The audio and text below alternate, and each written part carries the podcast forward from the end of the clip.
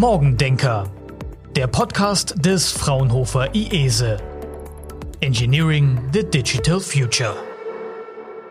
Hi, hier ist Fabienne. Unser aktueller Themenschwerpunkt heißt Digital Healthcare und Nachhaltigkeit.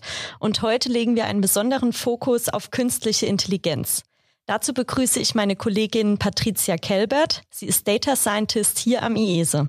Und sie stellt uns heute passende KI-Projekte vor, an denen sie mit ihren Kolleginnen und Kollegen forscht. Hallo Patricia, schön, dass du da bist. Hallo Fabian, es freut mich. Perfekt, dann fangen wir mit einer allgemeinen Frage an. Wie kann denn KI in der Medizin eingesetzt werden und auch welche Vorteile bringt es dann? Also KI, künstliche Intelligenz, ist auch in der Medizin kein Ersatz für menschliche Ärztinnen oder Ärzte. Die spielt eine unterstützende Rolle. Zum Beispiel, ähm, man hat für KI in der Medizin ein sehr breites ähm, Anwendungsspektrum und es kann in verschiedenen Bereichen eingesetzt werden. Zum Beispiel, man denkt oft an KI für Diagnoseunterstützung. Da kann die KI ähm, helfen, genauere, also genaue und schnellere Diagnosen zu stellen. Zum Beispiel in der Analyse von medischen Bilder wie äh, Röntgenaufnahmen oder es kann auch Anomalien und Krankheitsmuster erkennen. Man hat damit also eine verbesserte Genauigkeit und Effizienz bei der Diagnosestellung. Und ja, zum Beispiel, wenn man KI äh, für die Analyse von äh, Patientendaten benutzt, um Risiken von bestimmten Krankheiten oder Komplikationen vorherzusagen. Also man kann mit KI frühzeitig Anzeichen von Krankheiten erkennen, also noch bevor Symptome auftreten. Man kann dadurch auch präventive Maßnahmen ergreifen. Man kann Behandlungen auch früher oder rechtzeitig beginnen, was natürlich die Überlebenschancen und die Behandlungsergebnisse verbessern kann. Die Vorteile also von, von der Nutzung von KI in der Medizin sind vielfältig und die endgültigen Entscheidungen bleiben aber immer bei den medizinischen Fachpersonal. Die basieren sich auf ihrer eigenen Expertise und berücksichtigen dann die KI-Ergebnisse. Die ganzen Beispiele, die du jetzt gebracht hast, wird das zurzeit schon eingesetzt? In Krankenhäusern zum Beispiel? Ja, teilweise werden äh, zum Beispiel für Röntgenaufnahme wird KI äh, eingesetzt, um dann die Ärzte zu helfen, schneller die Aufnahmen zu analysieren. Und das wird aber in Zukunft wahrscheinlich alles noch mehr werden. Oder kannst du das überhaupt einschätzen? Ich würde dazu tendieren, ähm, wenn es auch so bleibt, dass man auch äh, nachvollziehen kann, warum die KI eine Diagnose vorschlägt oder unterstützt. Wenn diese Erklärbarkeit dabei ist, dann könnte es wirklich äh, immer mehr benutzt werden und auch einen Sinn haben. Okay, und dann kommen wir jetzt zu den Projekten am IESE. Also an welchen Stellen, die du jetzt so genannt hast, knüpfen denn die Projekte von euch an? Wir haben zurzeit das Projekt Saturn. Ähm, da haben wir vor, in diesem Projekt ein Arztportal für Patientinnen mit unklarer Diagnose beziehungsweise mit Verdacht auf äh, seltene Erkrankungen zu entwickeln. Und diese Diagnosestellung wird durch äh, KI unterstützt. Das ist ein Projekt, was äh, durch das Bundesministerium für Gesundheit gefördert wird und wir arbeiten da zusammen mit anderen Instituten, zum Beispiel äh, mit dem Universitätsklinikum Frankfurt, äh, mit der Goethe-Universität Frankfurt und die TU Dresden. Die Diagnosestellung bei Patientinnen ähm, soll nachvollziehbar und transparent sein und es wird nur ein Verdachtdiagnose geliefert. Äh, was sind denn die Herausforderungen bei der Diagnose von besonders seltenen Erkrankungen? Und wie verbessert dann Saturn die Situation? Also schon mal die Definition von seltenen Erkrankungen da spricht man von seltenen Erkrankungen, wenn weniger als fünf von 10.000 Menschen äh, daran leiden. Und in Deutschland hat man ungefähr 8.000 derartige unterschiedliche Erkrankungen. Also nur, also allein diese, diese Zahlen, das heißt, dass äh, die seltenen Erkrankungen werden oft nicht sofort erkannt, weil sie so selten vorkommen und weil die Symptome so vielfältig und unspezifisch sein können. Das führt dann häufiger zu äh, Diagnoseverzögerungen oder sogar zu Fehldiagnosen, was auch die Behandlung selbst verzögert oder die Lebensqualität der Patienten beeinträchtigen kann.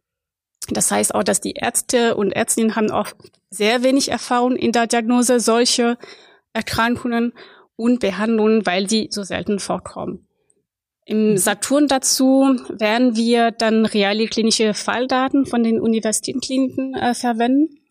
Da ist eine Herausforderung natürlich dann die Berücksichtigung von Daten und Patientenschutz. Und die haben auch sehr geringere Datenmenge. Deshalb probieren wir auch verschiedene Ansätze, also hybride Ansätze in der KI, die sowohl auf Expertenwissen basiert sind und ähm, auch auf ähm, Daten, ähm, die auf Grundlage von Daten entwickelt oder weiterentwickelt werden. Und am Ende ist dann das Ziel vom Portal, wenn ein Verdacht eine Diagnose erstellt wird, dass äh, man eine Weiterleitung an Expertinnen der Universitätsmedizin bekommt. Mhm. Mhm. Kannst du noch mal ein bisschen genauer erklären, wie erkennt die KI dann jetzt diese seltene Erkrankung? Also kann ich mir das irgendwie noch mal anschaulicher vorstellen? Also man kann da verschiedene Ansätze benutzen. Eine Idee, was wir folgen, zum Beispiel, dass wir zurzeit Interviews führen mit Expertinnen, die auch öfter einen Kontakt hatten mit solchen Erkrankungen. Und die Idee ist, wenn äh, der Hausarzt danach die Symptome von seinem Patient in das Portal äh, eintippt, dass entweder das Portal schon mal vorschlägt, äh, andere Symptome oder fragt nach andere Symptome mhm. und dann einen Vorschlag macht oder einen Verdacht auf eine bestimmte Krankheit ähm, vorstellen kann. Oder ähm, wir benutzen dann die Daten, die Laborwerten von Leuten, wo die Krankheiten schon diagnostiziert worden sind und man vergleicht dann die Werte und führt dann zusammen zu einer Verdachtanalyse. Und gibt es das Portal schon? Also wird es schon eingesetzt oder ist das zumindest pilotweise irgendwo im Einsatz? Also das Portal ist noch in Entwicklungsprozess. Es gibt noch keine Testversion. Ähm, es ist aber geplant, dass Ende des Jahres die erste Testversion für äh, die Praxen, äh, also für ein paar Praxen dann äh, bereitgestellt wird.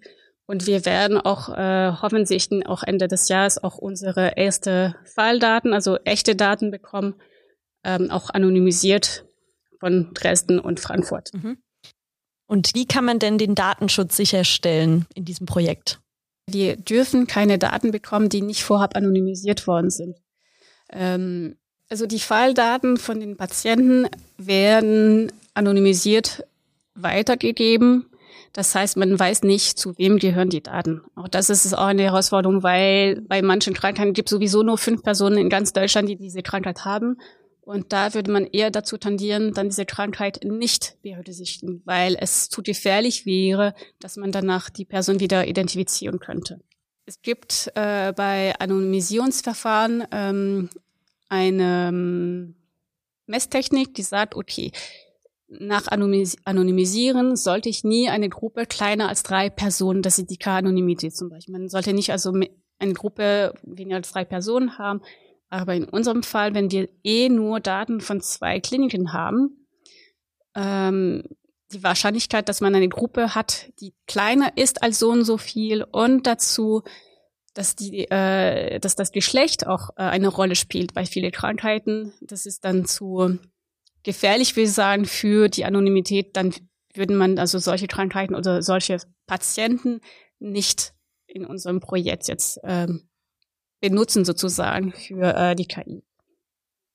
Die Anonymisierung ist nur kompliziert für, was man unstrukturierte Daten nennt.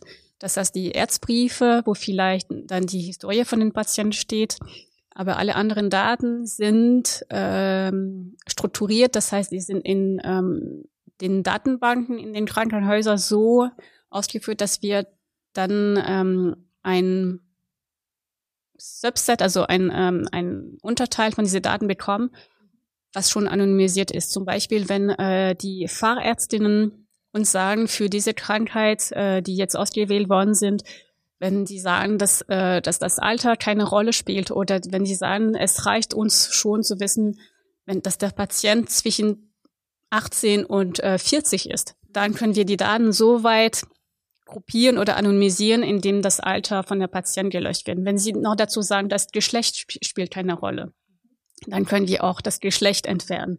Und dann hatten, hätten wir dann äh, am Jese danach nur die Daten von Patientinnen, mhm. weiblich oder männlich. Also die Information können wir in manchen Fällen nicht haben. Und das schadet auch nicht für das äh, Lernen von den Algorithmen. Und wir werden dann wissen, okay, die Patienten sind zwischen 18 und 40 Jahre alt. Das würde auch äh, für dann das Lernen oder für das Vergleichen mit neuen Patientendaten kein Schaden sein. Weder für die Patienten, die dann die Daten geliefert haben sozusagen, und für die neuen Patienten, die dann kommen, wo wir das, äh, diese Diagnose erstellen wollen. Und ich sag mal, lernt ihr diese KI an oder habt ihr die Plattform äh, programmiert? Was, was genau habt ihr jetzt gemacht in dem Projekt?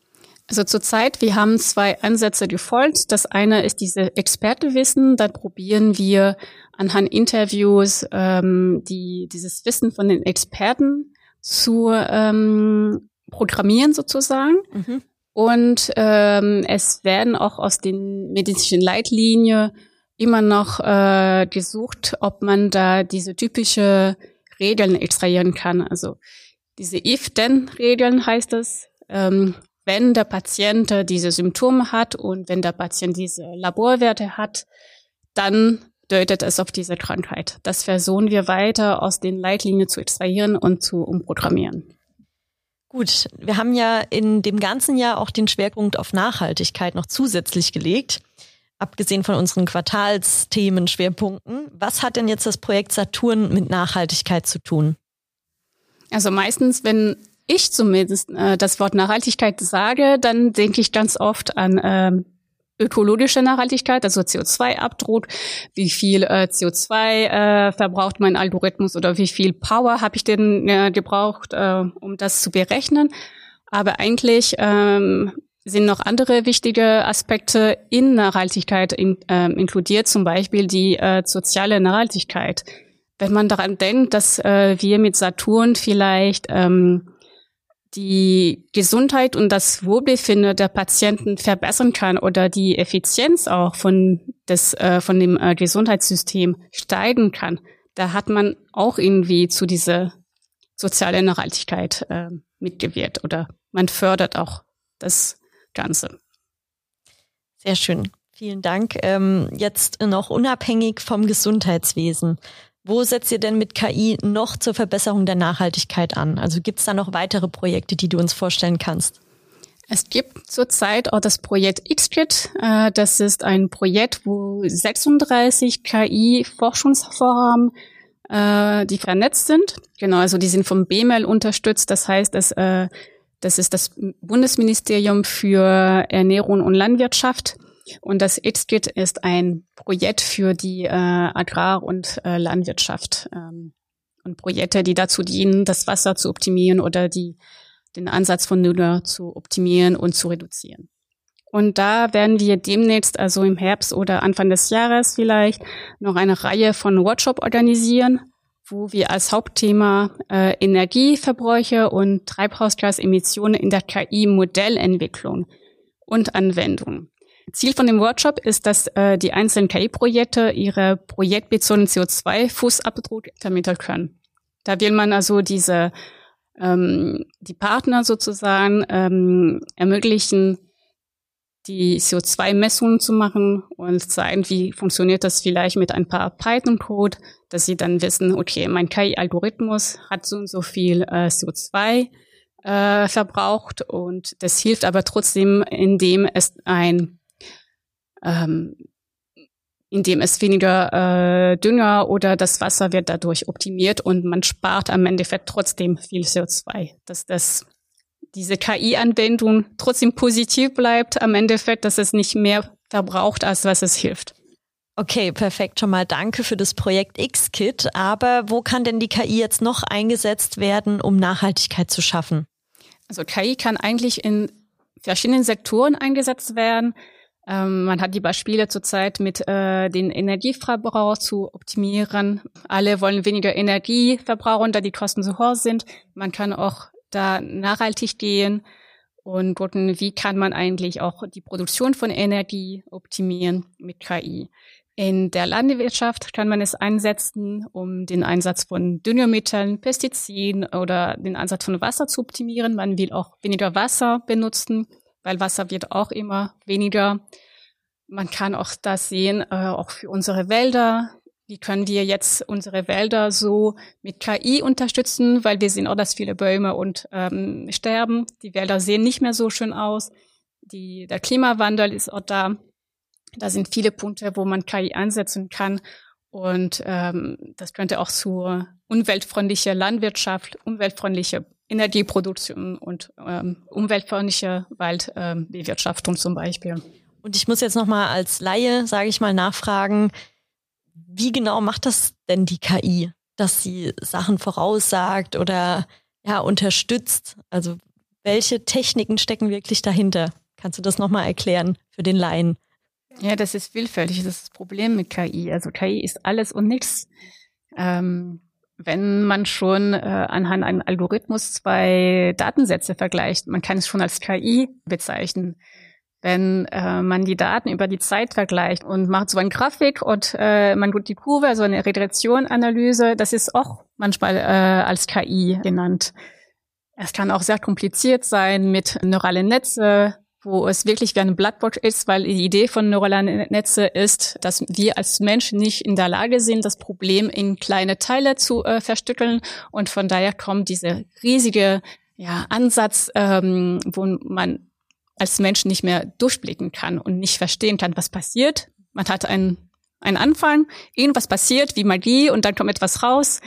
Und man muss es irgendwie auch vertrauen. Und äh, da kommen dann ganz viele Ansätze zurzeit, die es auch zu Dependable AI oder Trustworthy AI äh, genannt sind, damit man auch nachvollziehen kann, was hat die KI da gemacht, was ist da geschehen und kann man das vertrauen.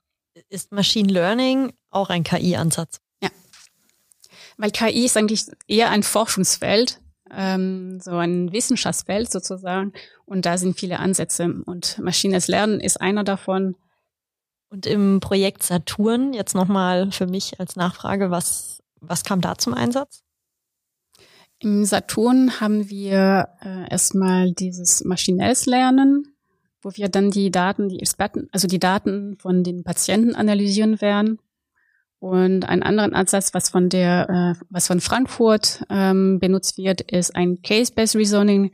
Das ist ein anderer Ansatz von der KI, wo es keine gelernte Regeln gibt. Aber das Case-Based Reasoning ist ähnlich zu ähm, den E-Commerce-Webseiten, wo es eher angezeigt wird, was die anderen Kunden, die auch diese Artikel gekauft haben, auch gekauft haben. Das würde also bei Patienten, ah, die anderen äh, Patienten, die auch diese Symptome hatten, hatten diese Krankheit zum Beispiel. Okay, es ist auf jeden Fall alles sehr faszinierend äh, für mich. Deshalb jetzt nochmal dein Fazit zum Abschluss. Ist KI jetzt wirklich der Hoffnungsträger für die Medizin oder auch die Nachhaltigkeit? Was, was sagst du dazu? Also die Meinung und auch meine Meinung dazu ähm, kann ja auch vielfältig sein. Ähm, und das äh, variiert so, sowieso von Person zu Person oder von Fall zu Fall, je nachdem, ähm, wofür die KI auch eingesetzt wird. Aber das ist klar, dass die KI äh, dazu beitragen kann, äh, genaue Diagnose zu stellen oder schnellere Diagnose zu stellen. Ähm, es kann auch in der Telemedizin äh, unterstützen, zum Beispiel bei der Fernüberwachung von Patienten. Der Zugang für medizinische Versorgung kann auch verbessert werden, auch in den ländlichen oder abgelegenen Gebieten man kann es so in so verschiedene ähm, Sektoren einsetzen, dass man das wirklich als Hoffnungsträger sehen kann. Aber man muss auch ein paar Bedenken haben über die äh, Risiken und Herausforderungen, die mit dieser Technologie verbunden sind.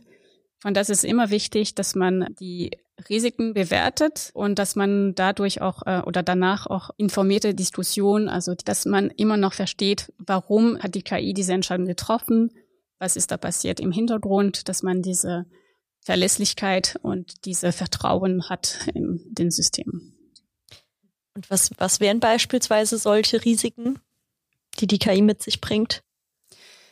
Also ein Risiko kann zum Beispiel sein, dass die KI für einen ganz anderen ähm, Zweck programmiert worden ist und man benutzt es für, ähm, also zum Beispiel jetzt in der Medizin, wenn man ein KI-Modell hat, was für Herzprobleme gebaut worden ist und man setzt es ein für Lungenprobleme, da wird die KI wahrscheinlich nur sagen, was sie kann. Und das heißt, die wird dann ein völlig falsches äh, Diagnose erstellen, weil die wird sagen, der Patient hat nicht diese Krankheit, von daher muss es dann die zweite Krankheit sein. Und da ist man äh, nicht mehr im Scope sozusagen von dem Algorithmus. Okay, also müsste die KI einfach neu angelernt werden pro Fall und ist eigentlich total individuell. Genau. Gut, sehr schön. Dann vielen Dank an dieser Stelle, Patricia. Es gibt noch die letzte Frage, die du wahrscheinlich kennst. Die stellen wir all unseren Gästen. Was war denn der erste Rechner, den du hattest und welches Betriebssystem lief darauf? Als Kleinkind kann ich mich erinnern, dass wir zu Hause ein Amstrad-PC hatten. Okay. ich glaube, das war schon ein Windows-Rechner. Ich habe drei oder drei eins irgendwie komischerweise im Erinnerung. Schon als Kleinkind am Computer. Ja. Das ist doch sehr modern und deshalb bist du Informatikerin geworden. Bioinformatikerin. So, okay. Ja, sehr schön. Dann äh, sage ich an dieser Stelle nochmal Danke und bis bald. Vielen Dank, hat Spaß gemacht. Und für euch, das nächste Mal geht es um nachhaltige Landwirtschaft, also schaltet wieder ein. Bis dann. Tschüss. Morgendenker. Engineering the Digital Future.